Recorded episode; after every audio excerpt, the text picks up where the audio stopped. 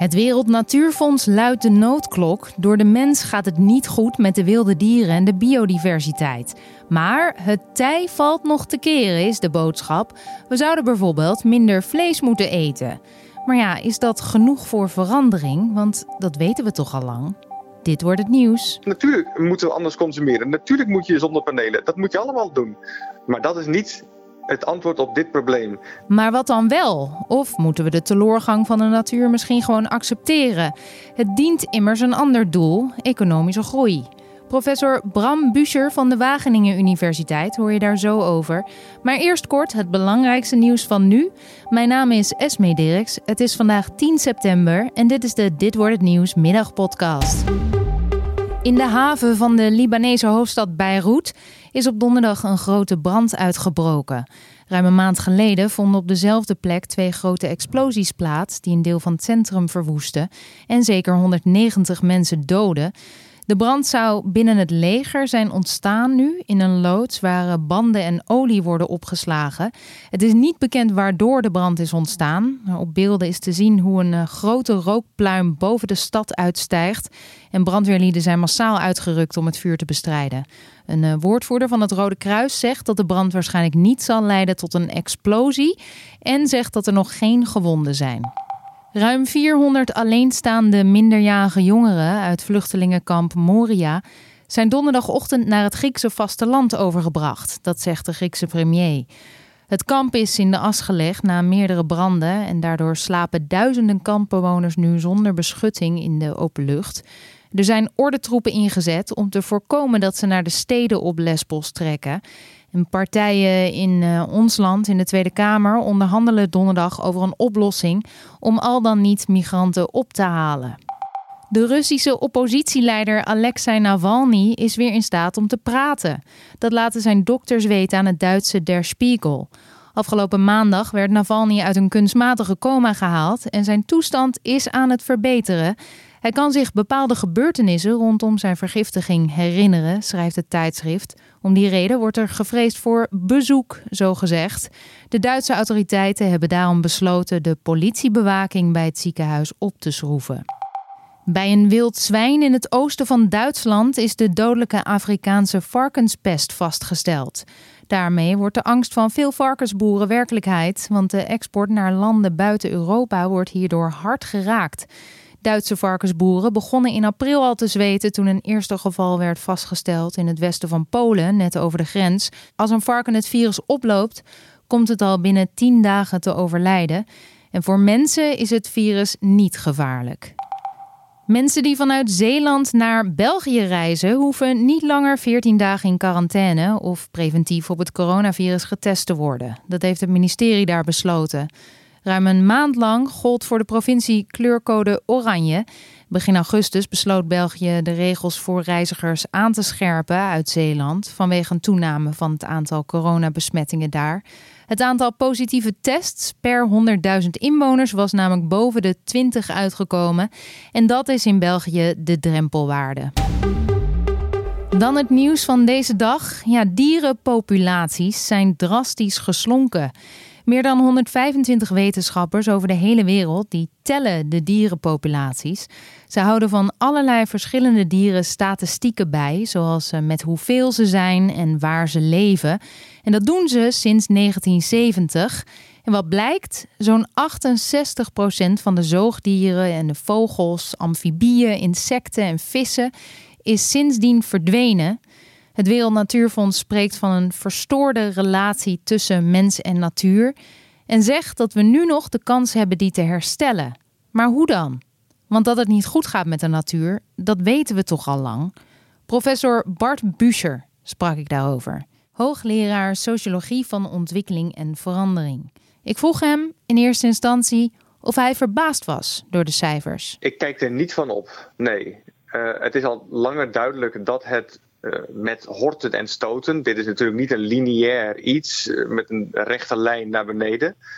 Um, want het rapport laat ook zien dat er natuurlijk positieve uh, feiten te melden zijn. Dat sommige diersoorten het ook beter doen dan hiervoor. Mm. Maar als je het allemaal bij elkaar optelt, dan zie je gewoon dat er een, uh, ja, gewoon een, een teloorgang is sinds 1970. En dat komt dus voornamelijk, en daar kijkt het rapport natuurlijk ook naar, door uh, verandering van landgebruik. Dus door landbouw, ontbossing en andere vormen van, van, van landgebruik en exploitatie, mm-hmm. die direct van invloed zijn op, ja, op uh, leefomgeving, op diersoorten en op de kansen voor diersoorten om, om te overleven. Ja. En dat is, um, dat, dat, het blijft natuurlijk een schrikwekkend aantal. Ja, dat baart zorgen. En ja, in 2010 al uh, werd er een internationaal akkoord over gesloten. Met, met een hele duidelijke doelstelling. Hè. Tien jaar later moest die achteruitgang van uh, biodiversiteit gehalveerd zijn. Uh, dat is niet gelukt. We zijn nu tien jaar later. Maar waar ja. gaat dat dan mis?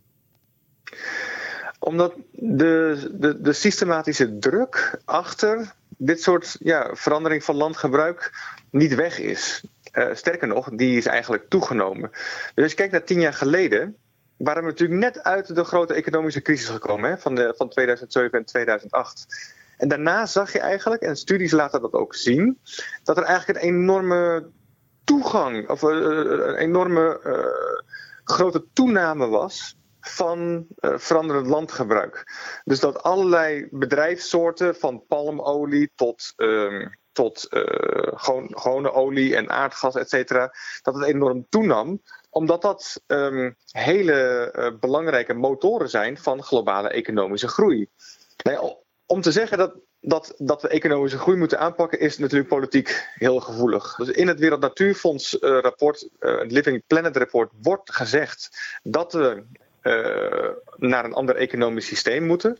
En ik weet dat dat Wereld Natuurfonds daar ook voor zit. Maar het wordt heel erg voorzichtig nog gebracht. Um, overal ter wereld is economische groei natuurlijk een soort van mm-hmm. ja, sine qua non. Dus, dus, dus, een basisprincipe van, van heel veel economisch beleid. En dat is het al heel lang. Um, maar dat moet gewoon aan de kaak gesteld worden. En dat, dat was tien jaar geleden ook al gezegd. En nu is dat in die zin nog duidelijker. En, en, en wordt daar wel naar verwezen, maar nog echt heel mondjesmaat. Ja. Bedrijven zeggen dat ze hier serieus mee bezig zijn, maar ze willen graag en-en. Heel veel bedrijven denken dat we zowel economische groei kunnen hebben en alles kunnen blijven consumeren en uh, het milieu kunnen redden.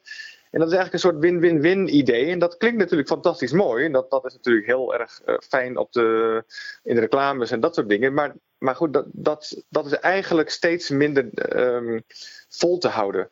Er moeten gewoon keuzes gemaakt worden. Maar betekent dat dan dat de economie moet leiden nu voor natuurbehoud? Um, de economie leidt niet als we, even, als, we, als we minder groei zouden hebben. Um, dat heeft eigenlijk niks met elkaar te maken, behalve de manier waarop onze economie is vormgegeven. Het is dus een verdelingsvraagstuk. Economie is ook een verdelingsvraagstuk. Als je het anders vormgeeft, dus al in, in die zin voedsel minder, minder voedsel produ produceert, op een andere manier produceert en beter verdeelt. Want het rapport laat ook zien, we gooien ontzettend veel weg. Dat is misschien een onpopulaire mening, want bijvoorbeeld in Nederland zie je dat de boeren ook zeggen: ja, wij produceren het eten. Maar natuurlijk bijna 90% van het eten wat in Nederland geproduceerd wordt, wordt allemaal geëxporteerd. Ja. Als we minder produceren, hebben wij in Nederland echt niet minder voedsel. En als je dat dan vertaalt naar het idee van economische groei, betekent dat simpelweg dat je economische groei moet differentiëren. Dat je dus moet zeggen: kijk, sommige dingen, prima, die kunnen groeien. Uh, en dat ligt misschien ook aan welke landen. Weet je, in sommige landen in het globale zuiden is het belangrijker dat sommige dingen groeien uh, om uh, bepaalde vormen van ontwikkeling mogelijk te maken, die we hier niet per se meer nodig hebben. maar andere dingen is heel duidelijk van ja, als die ook blijven groeien, als alles blijft groeien, ja, dan halen we dit gewoon nooit. Hoe kun je dan heel concreet zorgen voor een betere verdeling? Ja, er zijn legio voorbeelden en, en mogelijkheden. Maar laten we heel concreet één ding te noemen. Er gaan ontzettend veel subsidies naar fossiele uh, brandstof en brandstofwinning. Echt miljarden. En die kunnen morgen omgeschakeld worden naar duurzame energie. Dat vergt natuurlijk politieke moed, uh, politieke druk ook op de politiek. Maar dat kan morgen direct gebeuren. Shell zal er misschien niet heel blij mee zijn. maar goed, zo so be it. Maar ervan um, uitgaande dat het dus heel lastig is om dat economische um, aan te raken. Hè? Je zei al van er wordt heel voorzichtig naar verwezen. Dan klinkt dit best pessimistisch. Ja, maar, maar het, is, het is ook belangrijk te beseffen. Dat, en ik snap dat helemaal, dat het pessimistisch klinkt. Maar het is heel belangrijk te beseffen dat er een hele grote machtsstructuur achter het huidige model zit, die het graag zo wil houden als het zit. Die, die dus continu reclames uh, naar, ons, naar, naar ons hoofd van blijf consumeren, blijf vooral zoveel mogelijk dingen kopen.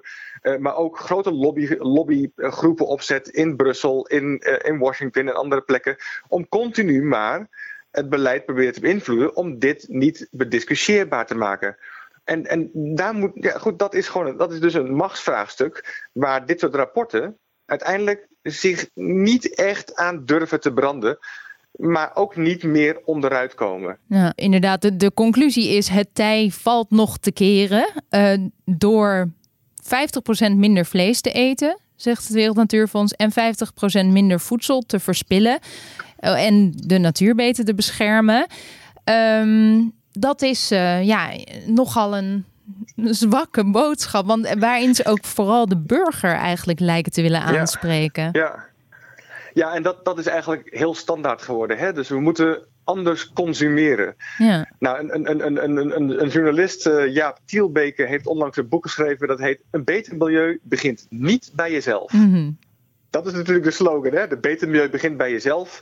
Laten we maar gewoon allemaal lekker een klein beetje in de marge, uh, netjes je dingen uh, hergebruiken, wat zonnepanelen op het dak en anders gaan eten. Ja. En dan lost het probleem zich op. Maar dat is, dat is gewoon niet zo. Want in een groeiende economie, als je iets duurzamere auto's hebt, maar vervolgens komen er daar twintig meer van op de weg, is het netto-effect een grotere bijdrage aan uh, het milieuprobleem.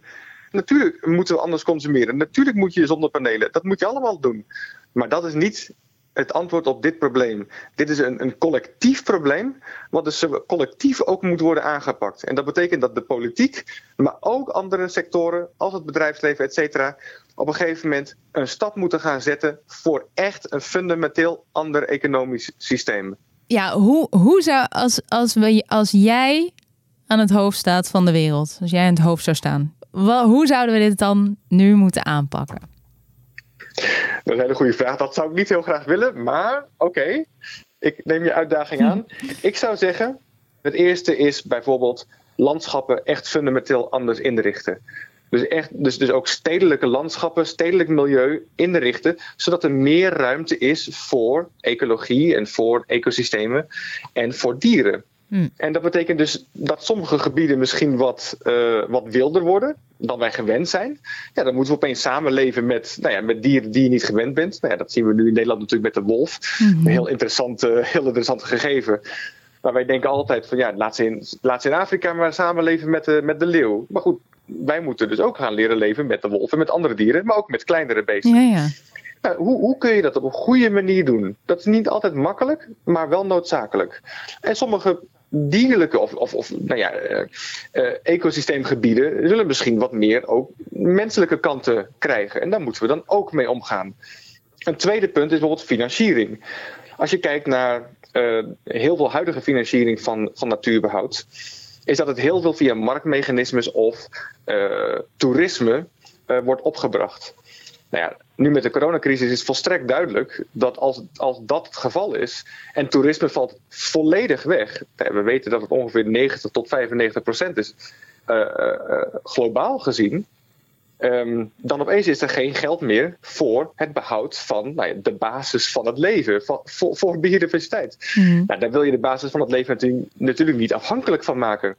En dus moet er een veel sterkere publieke financiering komen globaal, lokaal en ook op nationaal niveau van, uh, van biodiversiteit om dat soort landschappen en behoud van ecosystemen uh, mogelijk te maken. Oké, dus de natuurorganisaties moeten niet met het vingertje blijven wijzen naar de burger van uh, als jij geen vlees eet, dan blijft de panda bestaan. Maar ze moeten een duidelijkere oproep doen aan de politiek om uh, de economie te hervormen. En dat weten ze, want ik, ik, praat met mensen van de Wereld Natuurfonds, met anderen, die, die weten dat donders goed. Maar durven dat nog niet goed in het publiek te zeggen. En dat zal toch moeten gaan gebeuren, want anders is mijn stelling, ja, dan neem je je als natuurorganisatie gewoon niet meer serieus. Je kan niet 20, 30 jaar blijven roepen, ja, het kan nog net hoor, we kunnen, we kunnen het nog redden.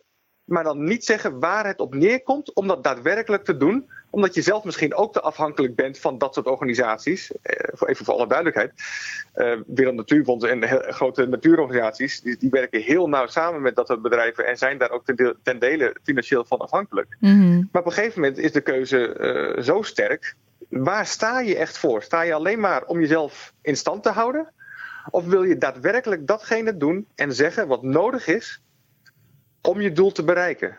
Want als dit weer volgend jaar komt en weer over een jaar, ja, wanneer is het nog geloofwaardig? Dat was professor Bram Büscher, hoogleraar sociologie van ontwikkeling en verandering aan de Wageningen Universiteit. En dan het weer. De zon weet uh, aardig door te breken deze donderdag. Vooral in de kustgebieden zijn nog enkele wolkenvelden aanwezig. Landinwaarts schuift uh, zo nu en dan een stapelwolk voor de zon. Het blijft droog, er staat weinig wind. Met 18 graden in het noorden van het land tot zo'n 20 eh, graden in het zuiden.